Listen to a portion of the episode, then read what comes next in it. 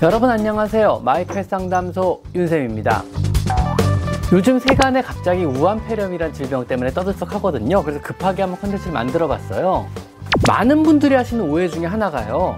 사람과 사람 사이에 전파가 가능한 질병은 강아지나 고양이 같은 즉 이종 간의 전파 역시 가능하다고 믿는 분들이 계신데 이것은 사실이 아닙니다. 오늘은 우한폐렴이 강아지, 고양이로부터 사람에게 옮길 수 있을까라는 주제를 한번 얘기를 해볼까 하는데요. 요즘 갑자기 우한 폐렴 때문에 세간이 떠들썩합니다. 병원에도 문의가 종종 들어오더라고요. 강아지, 고양이가 우한폐렴에 걸리는지, 또 강아지, 고양이로부터 우한폐렴이란 질병에 나나 내 아이가 걸릴 수 있는지 이런 문의가 종종 들어와서 거기에 대한 영상을 급하게 한번 만들어 봤습니다. 우한폐렴은요, 변이된 신종 코로나 바이러스에서 걸리는 질환입니다.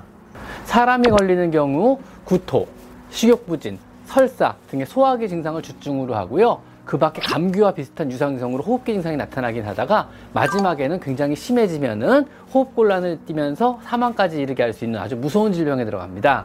아직까지의 사망자는 평균 연령 70세 이상으로요. 고혈압, 당뇨 같은 기저질환을 이미 가지고 있고 면역적으로 약한 노인분들이 주로 사망하는 걸로 알려져 있고요. 실사망률은 그렇게 높지 않은 질병으로 알려져 있습니다. 코로나 바이러스는 비, 교적 약한 바이러스에 들어가요. 그래서 사람이나 강아지나 고양이에서 비교적 흔한 바이러스에 들어가거든요.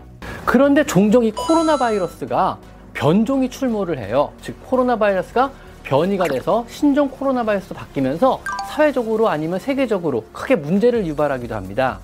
급성 호흡기 증후군으로 알려진 사스 역시 코로나 바이러스였고요. 중동 호흡기 증후군으로 알려진 메르스 역시 호흡기 역시 코로나 바이러스였습니다. 에볼라 역시 코로나 바이러스예요. 사스는 박쥐의 코로나 바이러스가 사양 고양에게 전파되고 사양 고양이 안에서 변이를 일으켜가지고 사람한테 전파된 사례고요. 메르스는 박쥐가 갖고 있던 코로나 바이러스가 낙타에게 전파가 되고 낙타에서 변이를 일으켜 사람한테 전파된 예고요. 에볼라는 아직까지 중간맥의 수준 알려져 있지 않지만 직접적으로 전파된 게 아닌가 이런 의심을 사고 있습니다. 우한 폐렴 역시 박쥐가 코로나 바이러스를 옮긴, 옮긴 걸로 현재까지 추정하고 있고요. 박쥐의 코로나 바이러스가 중간 맥에 포식자인 아마 뱀 같은 종류의 중간맥의 포식자를 거쳐서 거기서 변이가 되면서 사람에게 전파가 된 게 아닌가라는 의심을 지금 하고 DNA를 현재 추적 중에 있습니다. 많은 분들이 하시는 오해 중에 하나가요. 사람과 사람 사이에 전파가 가능한 질병은 강아지나 고양이 같은 즉 이종 간의 전파 역시 가능하다고 믿는 분들이 계신데 이것은 사실이 아닙니다. 결론부터 말씀드리면요.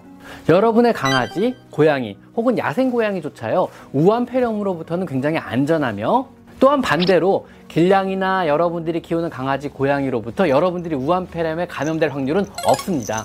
그쪽으로는 안심하셔도 됩니다.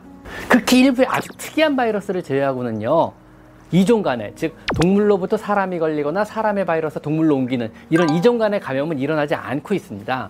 물론 이번 우한폐렴 바이러스는 아직 한국국립보건원에서 이종 간의 전파 가능 여부에 대한 확실한 역학조사 결과를 내놓진 않고 있지만은요. 각각의 바이러스는요, DNA 타입이 다른 이종 간의 동물 사이에는요, 그 작용 기전이 달라지고 전파 역시 거의 안 되는 걸로 알려져 있습니다. 물론 아주 몇몇 특이한 바이러스들은요, 이종 간의 전염이 가능해요. 그래서 인수공통 전염병이라는 이름을 달고 사람과 동물, 동물에서 사람으로 전파가 가능해서 특별 관리하는 질병들이 몇 가지가 있긴 있어요. 예를 들면은 뭐 광견병 바이러스라든가 아니면은 뭐 AI 바이러스, 조류독감 바이러스 이런 것들은 이종 간의 전파가 가능하거든요. 그래서 극히 조심하고 다들 주의하고 있지만은요. 대부분의 바이러스는 이종 간의 전파가 안 되니까 걱정 안 하셔도 됩니다. 물론 사람도 사람도 사람과 마찬가지로 강아지도 고양이도 코로나 바이러스에 걸립니다. 특히 고양이의 경우는요. 어, 코로나 바이러스가 가벼운 설사를 유발하기도 하지만 고양이 몸 안에서 변이를 일으켜서 전염성 복막염 바이러스로 바뀌기도 해요. 그래서 고양이를 사망까지 이르게 하기도 하는 경우도 종종 있거든요. 하지만 이들은요, 강아지 코로나 바이러스, 혹은 고양이 코로나 바이러스, 혹은 사람의 코로나 바이러스일 뿐이지, 이번 우한폐렴과는 상관도 없고요. 또 각각의 종간의 코로나 바이러스가 서로 교차 감염은 일어나지 않고 있습니다. 즉, 같은 코로나 바이러스라는 이름으로 불리고 있지만요, 그 subtype과 변이 여부에 따라서 질병은 천차만별로 달라지고요. 또 걸리는 대상 역시 천차만별로 달라지게 되는 겁니다.